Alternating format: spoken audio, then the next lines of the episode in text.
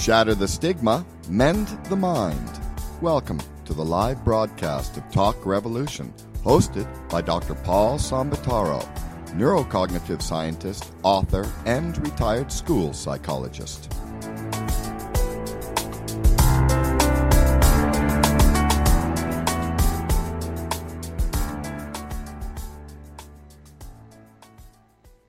Good evening, everyone. Welcome to Talk Revolution. This is our 10th anniversary broadcast on BBS Radio. We are here today to discuss current topics with a new perspective based on cognitive function. To keep the fires of innovation, pioneering, and our shared culture of giving burning for future generations. The orientation of these discussions is to bring to light the importance of the underlying foundation to solving our most social problems, disability challenges, poverty, violence, crime, and all those society ills we rail against, but with little regard to consequence and efficacy. Today's podcast episode is focused on bipolar disorder in association with cognitive functioning and the emotional budgeting process. Our discussion will center on our emotional responses. This is a call in podcast. You may at any time feel free to call in with any questions you may have in regard to cognitive function and our program in, with emotional budgeting on bipolar disorder today. Please call toll free 888 627 6008 in the US or from Canada and direct 323 744 4831. Today, for our podcast discussion, we are accepting the following definition for bipolar disorder classification as defined in the Diagnostic and Statistical Manual of Mental Disorders, here known as here uh, from here on out known as the DSM. And that would be DSM 4, although 5 is out now. Mania is the cardinal symptom of bipolar disorder. Without the mania, it would be considered depressive, depressive disorder. There are several types of bipolar disorder based upon the specific duration and pattern of manic and depressive episodes. People who experience clinically significant episodes of mania and depression but who do not meet criteria for bipolar disorder are diagnosed as bipolar disorder, not otherwise specified. Meeting criteria for any diagnosis in the DSM is based upon the presence of certain symptoms over a specified period of time. In the description of bipolar disorder, the DSM first explains what is required for the different behavioral mood episodes major depressive episode, manic episode, mixed episode, and hypomanic episode. It then differentiates the diagnosis according to the present sequence and history of those episodes. So, for example, the following following information provided by the DS 4th edition includes bipolar 1 and 2 behavioral episodes. A major depressive episode includes at least five of the following symptoms occurring over the same two week period. Must include either one or two. Depressed mood most of the day, nearly every day, as reported by self. I feel sad. Um, can be an irritable mood as also. Market, uh, number two, markedly diminished interest or pleasure in all or almost all activities most of the day, nearly every day. Significant weight loss, number three, significant weight loss or gain. That would be loss or gain, or decrease or increase in appetite nearly every day. Insomnia, hypersomnia nearly every day. Psychomotor agitation, pacing, uh, things like that. Uh, retardation, such as slowed thinking, speech, or body movement, nearly every day. That can be observed by others. Number six, fatigue or lost energy nearly every day. Number seven, feelings of worthlessness or excessive, inappropriate, or delusional guilt nearly every day. Number eight, diminished ability to think, concentrate, or indecisiveness nearly every day. Number nine, reoccurrent thoughts of death, reoccurrent su- suicidal ideation without a specific plan or suicide attempt or a specific plan for committing suicide. Manic episodes includes a period of at least one week during which the person is abnormally or persistently elevated or irritable mood. While indiscriminately euphoric mood is the classical expectation, the person may instead be predominantly irritable. He or she may also alternate back and forth between the two. This period of mania must be marked by three of the following symptoms to a significant degree. If the person is only irritable, they must experience four of the following symptoms inflated self esteem or grandiosity, uh, delusional sense of expertise, decreased need for sleep. Uh, number three, intensified speech. Uh, that includes loud, rapid, and difficult to interrupt. Focus on sounds. Number four, rapid jumping around of ideas or feels like thoughts are racing. Number five, distractibility. Number six, increase in goal oriented activity. Uh, and number seven, excessive, excessive involvement in pleasurable activities that have a high risk consequence. A hypomanic episode is similar to manic but less intense. It only requires required to persist for four days, and it should be observable by others that the person is notice, noticeably different from his or her regular non-depressed mood, that the change has an impact on his or her functioning. So here is the clue to the importance of the DSM in its consideration of labeling the impact on his or her functioning. For all four of these episodes, and there is a mixed episode, which would be a mixture of depression and manic episodes nearly every day, but the mixed symptoms only need to last for one week period. So, for all of these episodes, the symptoms must have an impact on the person's ability to function and can't derive some from some other circumstance or illness that would logically or better account for its expression. So, what is the DM say, DMS same? If you have the symptoms but it doesn't impact you functionally, don't worry, you're fine. But if you have the symptoms and it impacts you function, your function, you're in trouble. You are experiencing the issues of those symptoms. But this is slightly different, and I'm just making a note here because it's a different distinction in perhaps how we solve these, uh, support these issues. But the distinction would be that in the medical field, one who has a disease does not normally indicate whether they are functional or not functional. It is assumed that if you have a disease, that it does impact your function in one way or another, but it may not. One can go to work with cancer, one can go to work with a cold, one can go to work with many diseases. But if one breaks a leg, they may be fun- non functional for a day and then they're functional, but they have still broken their leg. Or if, the, as a disease, they will still have the disease. Whereas, in consideration of what the DSM has just described, if it is not impacting your function, they are not going to classify it as a disorder, but you may still have all those symptoms. So that is a consideration to think through uh, what it is that we are working with. Bipolar 1 and 2, the difference. The main difference between bipolar 1 and 2 is full mania, seven days, hypomania, four days. Once a person experiences a full manic episode, they will receive a, a number, uh, bipolar 1 diagnosis. Bipolar 1 disorder uh, the manic episode gets broken down into another six different subdiagnoses, and the same with bipolar 2 disorder. I, it's all there in the DSM, or uh, you can always uh, understand those distinctions. To move on, as we have a lot to cover today, it's pretty exciting. We're going to delve into the importance of the relevance of what we just discussed as far as function. If, again, if this was a disease, why would function be relevant? One can work through a disease to a point, maybe or maybe not.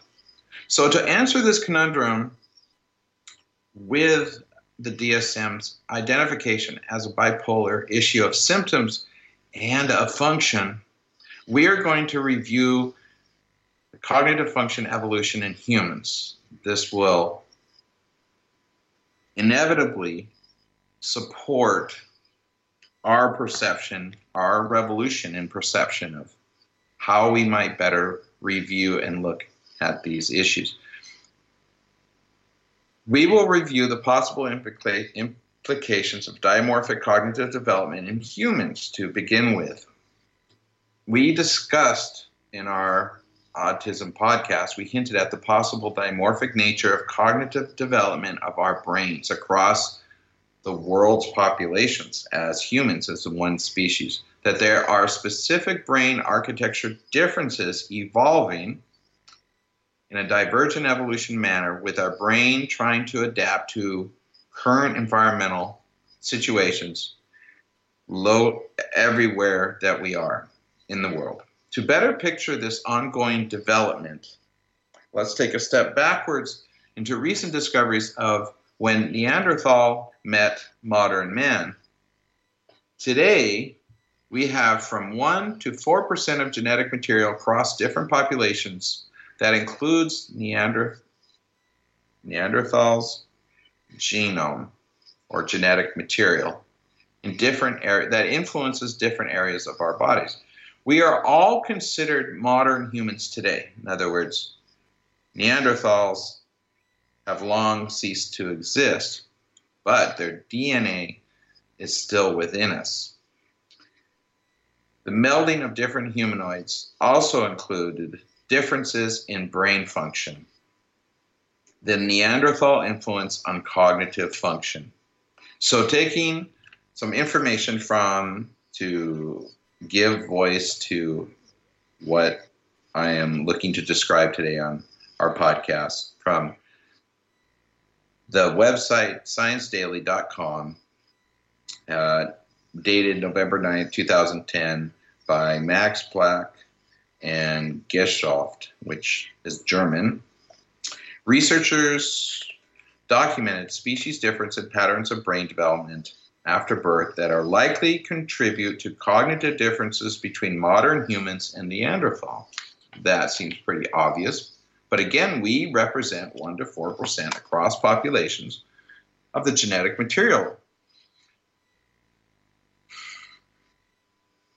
The importance of looking through the cognitive lens is to make sense of disorders in order to provide the perspective in support of understanding for all of us.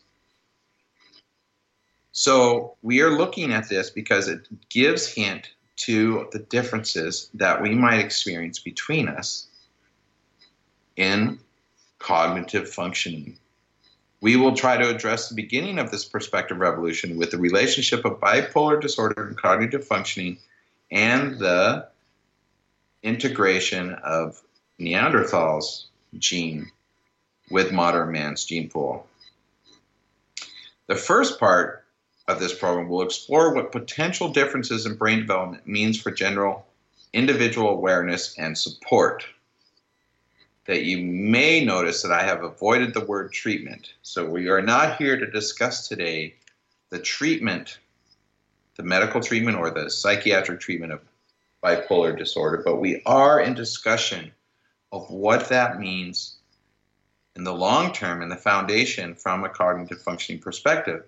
A change in our perception of how we work to overcome mental health issues is to begin with the identification of what is happening. DSM identifications are only an indication of professional labeling of symptoms, not necessarily disease as we discussed, because it is associated with a function or a lack inability to function. Because behaviors may have many causation, it begs the question of treatment planning, which we will not be discussing today. For our revolution from a cognitive functioning perspective, we will look at these disorders in terms of function when the brain is no longer able to adapt to its environment and the individual needs support to function within expectations. And we have, in our previous podcast, we have discussed those expectations in cultural terms and those expectations in adaptation terms. And to hear today, we are looking at what might be those differences in functioning, cognitive functioning evolution. After stripping away all these labels of symptoms, the question we pose is what functional challenges is this individual experiencing, and what are the supports needed to help that individual operate within our expectations in society? So we have groups of individuals who are likely functional in bipolar symptoms as well as those who may have the same symptoms but are having difficult functioning to meet the expectations in society. So why is that important? We when we look through the prism of DSM's labeling practice, we notice that time is an element of diagnosis. How often is this impacting an individual's ability to function? Why is this important? It is important because we are striving to identify the symptoms and the differences in cognitive functioning as it relates to awareness and support. And if we simply draw the line in the sand between an individual has the symptoms but is functioning and those who have the same symptoms but can't function, as we do with autism, then perhaps we're missing the bigger picture of why it is happening and what can we do across the population to support better these issues. So back to the Neanderthals and the differences. Researchers at Max Planck Institute for Evolutionary Anthropology in Leipzig, Germany have documented documented the species differences in the pattern of brain development after birth are likely to contribute to cognitive difference between modern humans and Neanderthals.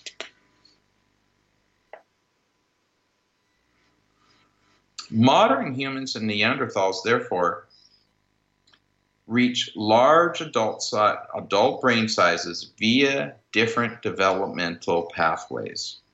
So, this is just a review of the history of our ancestors and the evolution of potential differences in cognitive functioning.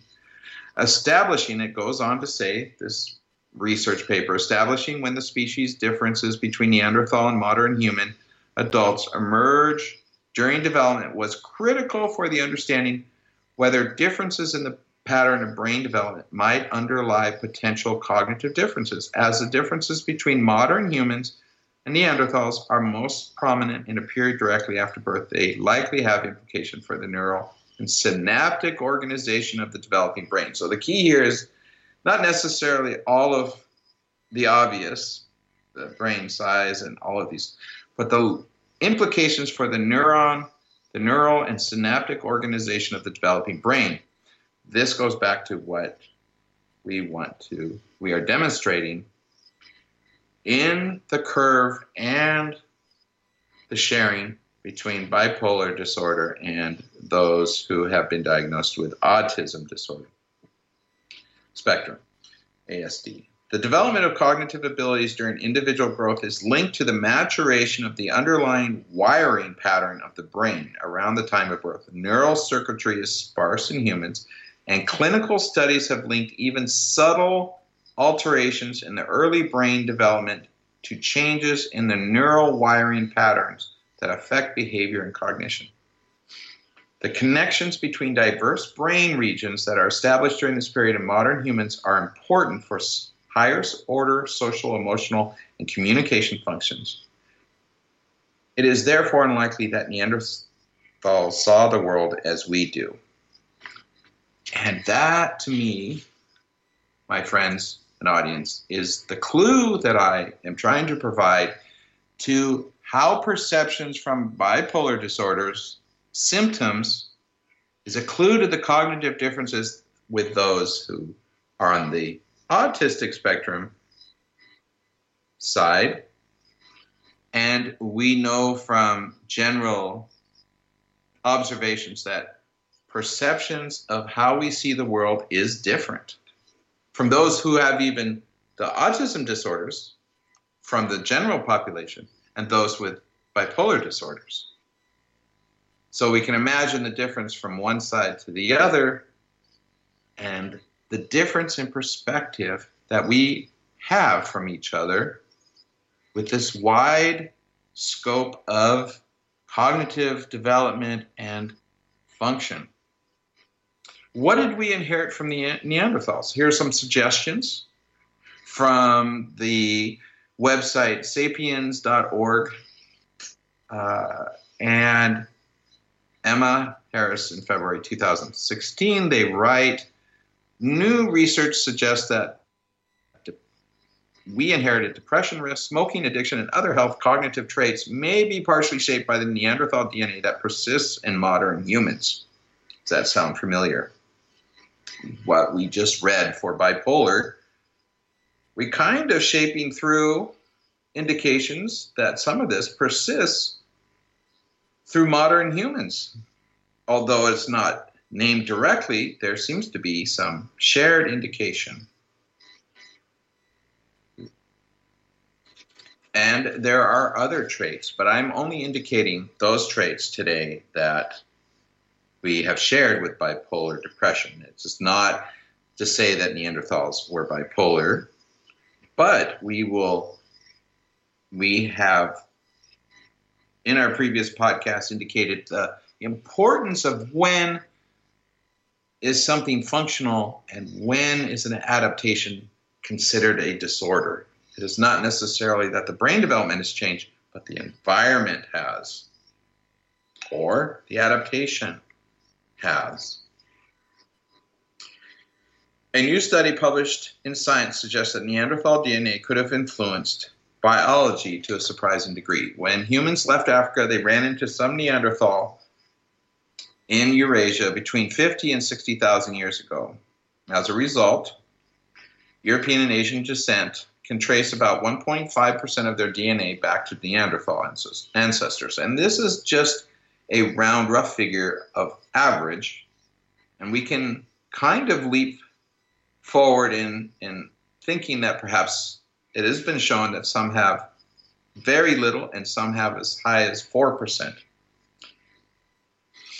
So, how this has shaped our DNA is research hints that a lot of Neanderthal DNA was maladaptive for us. That is not to say that it may, that DNA for Neanderthals during that period of the Ice Age or cold period or ice and mammoths may have been important enough to provide survival adaptations to do as well as they did. They existed around 400 to 700,000 years when they split off earlier. So this may have been a, an adaptive trait that was beneficial for the Neanderthals. And as climate or environment changed, or as modern man gained some momentum or advantage, it was not as great an adaptation as modern man may have had but there are indications that these adaptations were most likely absolutely advantageous for them at that time. So, in the study, a team led by John Capra uh, is indicated uh, of the Vanderbilt Genetics Institute in Nashville, Tennessee, publishes an analysis of records and genomes of more than 28,000 adults of European ancestry ancestry that links their Neanderthal DNA variants to clinical traits and diseases listed in their file. So they weren't surprised to find influences of their adaptation, such as skin patches triggered by sun exposure, assuming they didn't have so much sun, and again, they the link between Neanderthal DNA and depression risk, smoking addiction, and other psychiatric and cognitive traits. Neanderthal sequence only explained 2% of a person's risk of developing depression. Some other Neanderthal sequences reduced depression risk. But we can see that this is due to the fact that already we understand that their cognitive functioning was different, their brain shapes were different, that this influence does can help us understand that the brain does provide mechanisms for difference in adaptation and functions. And we can still exist, we can still survive when we have those existence because we are expressing genetic expression to meet the current environmental expectations. In the Smithsonian indicates that ancient Neanderthal DNA still influences our genes today. Far from being silent remnants, Neanderthal genes play a profound role in how modern genes are expressed, even though they went extinct 30,000 years ago. So, what are the possible effects of cognitive differences evolving today? Today, the DSM label has labeled the symptoms of autism on a spectrum that has defined a cutoff in similar that bipolar disorder has with time. In other words, you have to have so many of these issues within a period of time that has to be consistent and persistent and impacts function. In regard to symptoms once recognized,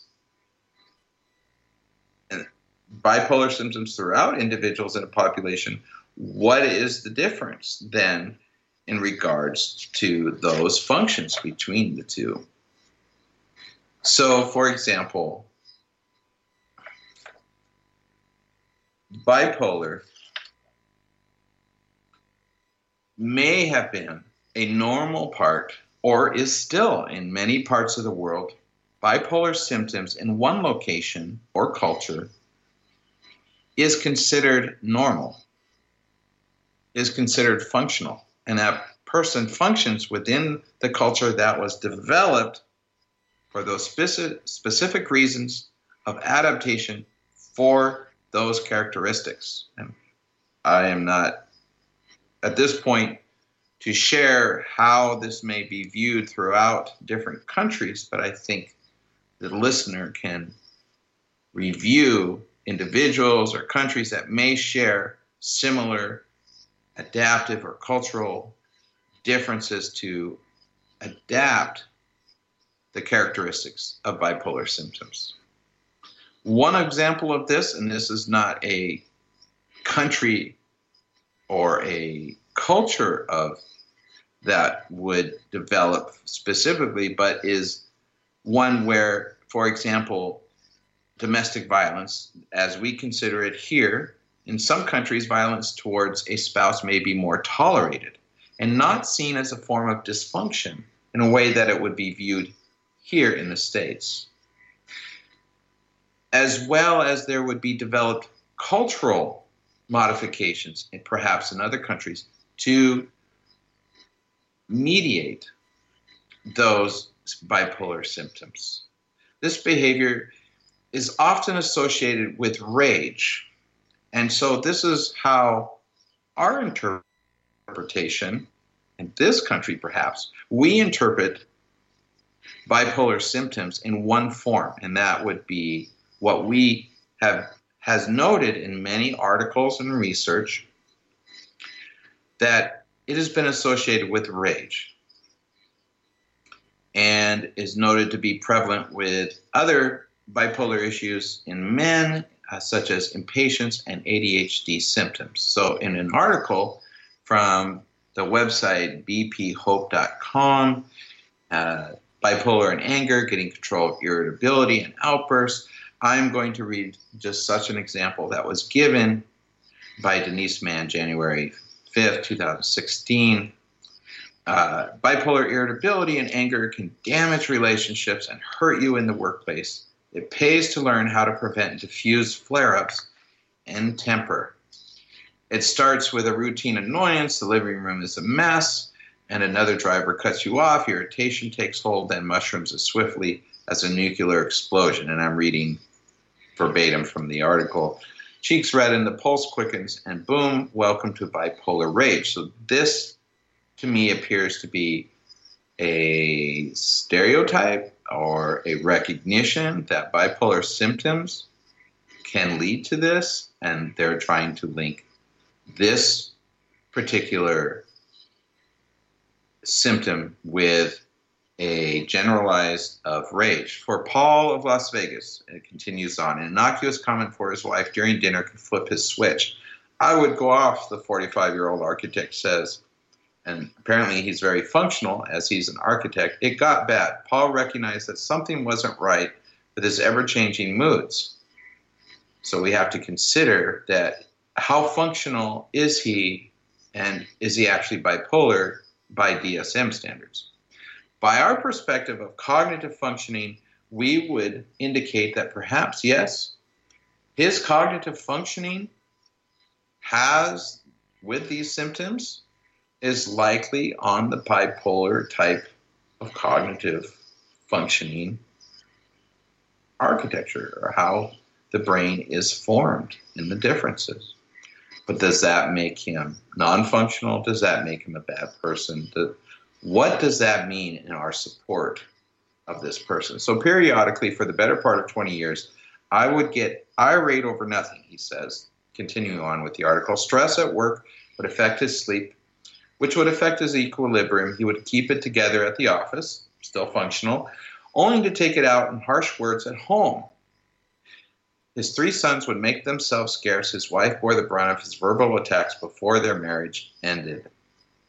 This could happen in many different ways, but in this instance, they are, of course, uh, denoting the bipolar symptoms. But in DSM terms, he's still functional, except for the, the fact that 50% of all marriages end, and his wife may have some uh, something to say about that. It was 100% the reason for my divorce, Paul says. Irritation and anger can be normal and even healthy response to certain provocations. As with many emotions, however, people with bipolar disorder appear to be more vulnerable to extreme responses. We have mentioned, I think, several times in the autism uh, podcast, we may see actually similar responses and to our environment. Everyone can become frustrated or angry, but loss of control can be part and parcel of bipolar disorder rage, says Jeffrey Borenstein, MD, President and CEO of Brain and Behavior Research Foundation.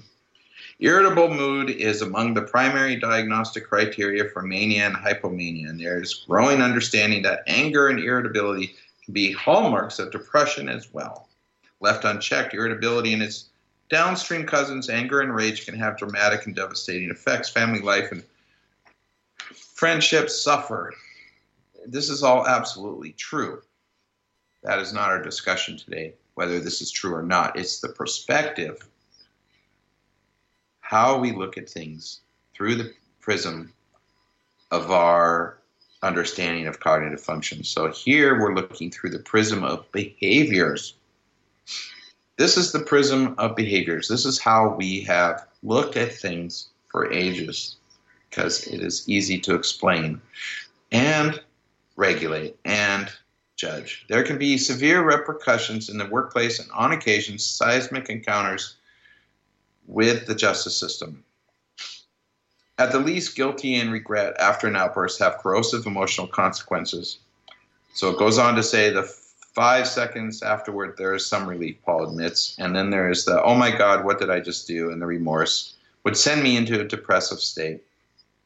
Bringing bipolar mood shifts under control may lessen the pressure to blow up, but that doesn't mean the volatile emotions will entirely evaporate. And that, my friends, is what we are getting to. That where anger management techniques come in, such as counting to 10, taking deep breaths, and finding a positive outlet, instead of letting the steam build.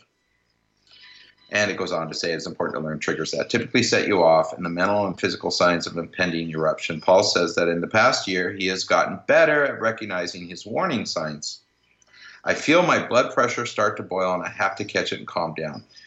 We have addressed this limbic reaction in previous podcasts. These are all the things that we have discussed prior to this podcast on bipolar disorder with autism. So we are beginning to see, I hope, some indications that we are looking at and developing the foundations to working through these issues from a cognitive function point of view perspective and not trying to change the brain through behavior re- disciplines A 2012 study involving more than 500 people found that those with bipolar 1 or 2 are more likely to be argumentative, feel hostile towards others, have hot tempers, and act out than those without the disorder. And I'm not sure for those who have been familiar with those with extreme, on the extreme end of the autism spectrum disorder, but we can also find some of those behaviors uh, there as well. Although causation is different, especially during a mood episode, there is a greater likelihood of anger escalating quickly, resulting in sudden and explosive outbursts. However, there may be underlying differences in disposition between people who feel snappy and those who feel happy. And it goes on to explain uh, more of those things of consider whether you feel anxious, sleep normal, and see your doctor. Of course, if you can head off shifts in mania and depression, related anger responses will also abate, points out Norman Sussman, MD.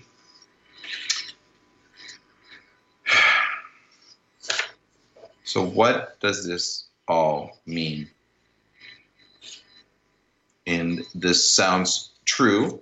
I'm not denying any of this. This article uh, does indicate, we did discuss also as well, relationships. In addition to inflicting damage, the article continues in the last portion on relationships. Rage may have devastating physiologic effects explained Redford Williams, MD, director of the Behavior Medicine Research Center at Duke University School of Medicine.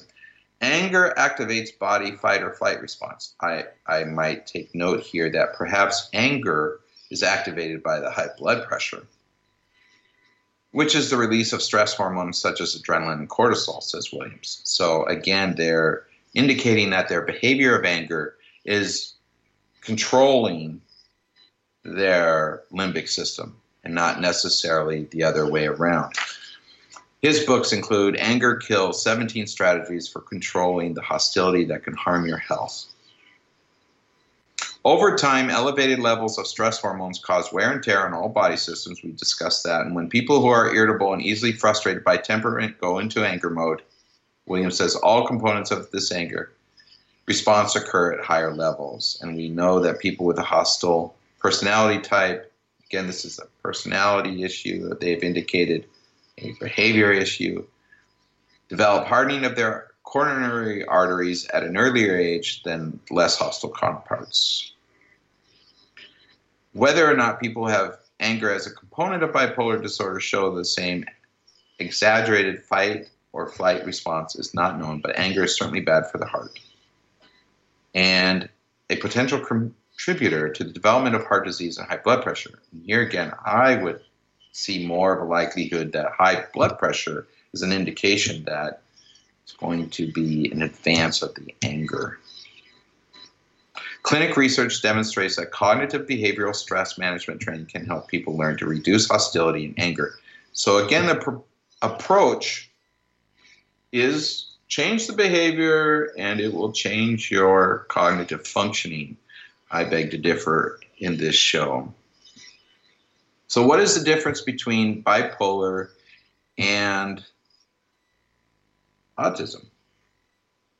The differences often lie in the brain's chemical influences and its response to the environment. We discussed that earlier in the development of the birth at birth and how the brain's plasticity, the neural development, and the genes all are linked together in how they express their genes in the beginning due to their development uh, to the environment that they are born into. With autism, we noted the potential, this is a recap, potential for neurons to regrow, to grow in an unorganized fashion like multiple antennas with weak neural pathways throughout the cortex with the result of accumulation of unorganized data in the processing centers and leading to internalized sensitivities throughout the body. I think immune and stomach issues, normally associated with many of the when of the diagnosis. So again, we are looking at when function has or issues have reached uh, the extreme end of that adaptation on the autistic side, as there's do not have another way to describe that dimorphism of brain development except through the disabilities that I've pointed out today. So this is a discussion of dimorphism potentially between those who have are on the autistic end of the architectural type of brain architect and those who are experiencing bipolar. If but in bipolar it appears the response, and it was just the article certainly backed me up with many uh, MD and research. The response is geared to highly monitoring system of its environment, surroundings with a well-worn path, footpath of neural pathways leading to such centers as the amygdala for increased flight and fight responses and seasonal sensitivities. So here's the explanation, and here's the understanding of how Neanderthal, who may have been much more sensitive, likely sensitive, and fight or flight responses to their adaptations than modern man may have needed to be. The results may include lower ability to respond in classroom environments. So this is the result, the end results here may result in include lower ability to respond in classroom environments with low levels of stimulus impacted by such artificial stimulus is fluorescent systems of lighting. So those students, and again, from the school psychologist perspective of cognitive functioning, when we see children who fall asleep, uh, are not are bored, or not motivated, we, instead of a behavioral issue, we might consider the fact that this is a low level of stimulus that their adaptation of cognitive functioning is more likely to be stimulated with high activity, such as sports. This may go along the way, as I just indicated, to explain how some students are very functional in sports oriented environments while exhibiting difficulty in a classroom environment with a very low natural stimulation to maintain focus and attention. So rather than calling these students stupid, the really what we're looking at is the change in environment and the expectation of them to be stimulated in a very low stimulant classroom environment as they might have been 30,000 years ago when mammoths and saber-toothed tigers were roaming around in a very high and stressful danger fight or flight environment. And now we've stuck everyone in a classroom and expect them that their stimulus levels would be equal. And this is the importance now we are touching upon the keystone importance of why we should begin to think of differences in our cognitive functioning and brain architecture. So we do not write people off as stupid or disabled when we really are looking at what can we do to support them due to the changes of the environment with perhaps a lack of adaptation change in their own cognitive function. So, in a brief nutshell, we are introducing bipolar as a spectrum opposite or in a dimorphic position to autism, autistic spectrum we do not have another way to explain this at this time a better term other than by using those disorders as an example of the difference.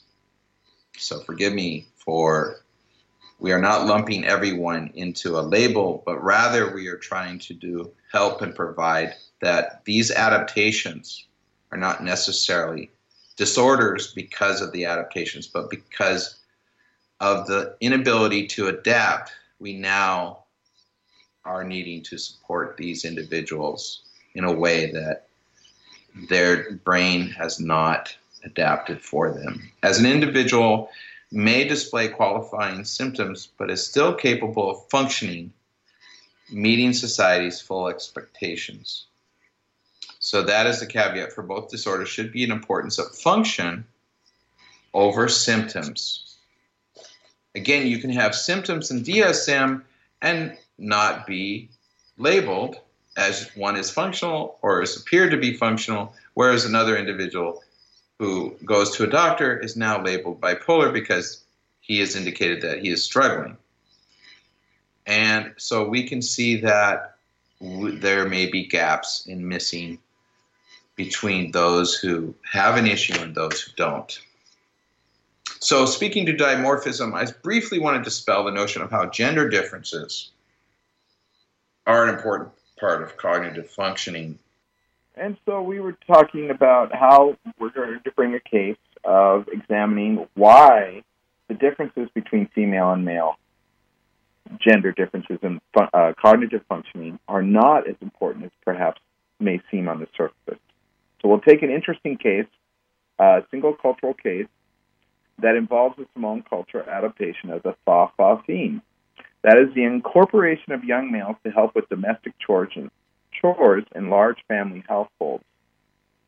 And dispelling this sexual dimorphism myth, in this culture, young males, typically young males, who in an all male sibling group, the cultural adaptation, uh, the carrying, uh, this is an example of cultural maximizing carrying capacity through the development of cultural guidelines. And in the case of Samoan Islands and its people with limited resources and space on an island, they have arranged for the ability of a family to provide for the utilization, typically the youngest of an all male sibling group, a very large family. So the mother needs help.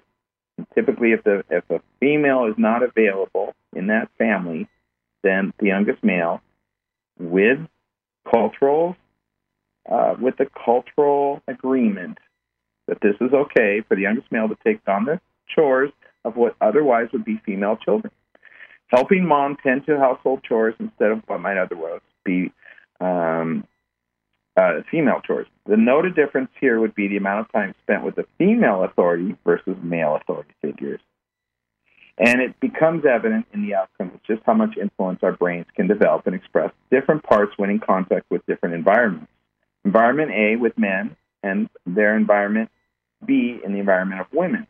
The impact can be tremendous and it is consistent. So the outcome has been observed that men groomed to take the place of younger female siblings to share the burden of helping uh, begin to exhibit female characteristics. And it's been shown in research and CAT scans that brains have appeared develop differently in different situations. In other words, there are parts of the brain and functions of a male who's been in the female companionship in that traditional role of providing for the family to begin to take the characteristics of the female in brain function. And a true measure of structural differences would be to compare the brain after developmental period in different environments rather than saying simply that research often tries to show that there is a difference in female and male brains, but there is also the time frame of having been in different environments. That is what we have discussed time and time again. A songbird brain, a bird a songbird's brain swells to an additional 40% during mating season with changes in its brain form. This is called plasticity of gene expression, and it is a vast area of unknown consequences. So, cognitive differences and reactions to the environment. From the cognitive functioning in identifying cognitive differences, we can be viewed through also the dietary lens. And just quickly one of these can, is caffeine. There are articles and reference to caffeine, and caffeine is a vaso, vasoconstrictor, which it turns out is a detriment in, in, many of the bipolar reactions because now it increases blood pressure, increases uh, the possibility of anger and rage and fight and flight. And we discussed this in limbic, but caffeine prompts that, whereas autistic individuals, it may not it may be actually a help. So, this is why it's important to understand these cognitive and functional differences. So, how does emotional budget help? Bipolar can be explained through cognitive functioning. The emotional budget program provides a pathway for cognitive functioning abilities to be increased for individuals suffering from bipolar symptoms. We have discussed this time and time again. This also includes mitigating the physiological response system uh, in that article, it was about anger stimulating response of the limbic system, but really lowering stress and anxiety and providing help in pre- preventing angry outbursts in the same reason as those individuals with autism for different reasons of the brain function, but does the same thing because the ultimate outcome of the adaptation is to meet the environmental pressure, which they are doing in different ways. The outcome will be brain training of the neural pathways to different parts of the brain associated with positive memories and outcomes for both. Caffeine is generally not healthy for those individuals suffering from bipolar symptoms because it is a fast constrictor, shrinking blood vessels while increasing the heart rate. In general, this may be tolerated by those on the autistic spectrum and may actually see behavioral improvements. It can be devastating for those with, with bipolar susceptibility to increased levels of limbic response system. And that is basically what I have mentioned in that. The emotional budget program addresses the distress of the brain, feeling overwhelmed by unprocessed emotional data. And we have gone mentioned that in those articles of the anger and the response and the emotions. And that is why this is so effective. The emotional budgeting program, connection of brain distress is a direct connection to the brain that regulates the limbic stress response. We see it here in bipolar. The brain sensing difficulty depends on the same system, send the signal as it does, provides relief and supports cognitive function for those searching to build a foundational basis, bringing awareness, choice, and ultimately, when one is feeling in control, responsibility. The brain's processing ability is a finite system. When emotional information overwhelms the brain's processing ability, it competes with the ability of the individual to respond to the task demand with needed problem solving skills. And we see this, they describe this, but they label it as behavior to try and control the cognitive. Instead, we are saying, here, we will support the brain and your behavior will follow. The greater the emotional distress, the greater the unorganized information becomes in the processing center of the brain, increases the brain's distress.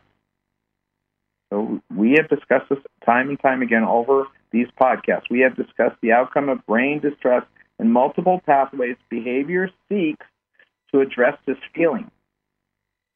Behavior is what follows to address the cognitive function self medication, lashing out, looking to peers for problem solving mechanisms such as lying, procrastination, lying, ultimately, possible sense of hopelessness and working through a problem. This was described in bipolar issues, and now we are describing how cognitive function support works with the emotional budget program. This is how and why the emotional budget workbook was designed to support our mind, lower the distress to prevent the synaptic and physiological signals from being sent out and creating the havoc of maladaptive behaviors that lead to poor health, violence, and in general costing all of us trillions of dollars in needless expense of daily functional difficulties. The implications of bipolar and autism spectrum disorder will be discussed in detail in our my future books, The Bipolar War and the Autism Revolution, in which we will go into more detail, which we discussed today, and in all of our podcasts will include extensive research and evidence of our cognitive functioning dimorphism as it can be observed in how our mental health, quote, treatment should be focused on support of functions, not necessarily a focus on labels of symptoms. And we have described some of those issues. My next podcast, my next podcast will lead a discussion of the narrative development cognitive function and the emotional budget program. And this is the second part of the emotional budget program is the narrative development. Consultations are available through my website, www.emotionalbudgeting.com, for parents, caregivers, individuals, and educators. Copies of the book are available. The workbook are available on digital, on Kindle, and in paperback on Amazon.com. I would like to thank our producer, Doug Newsom, and our audience Welcome to the Brain Revolution. Until next time, this is Dr. Paul Sambataro.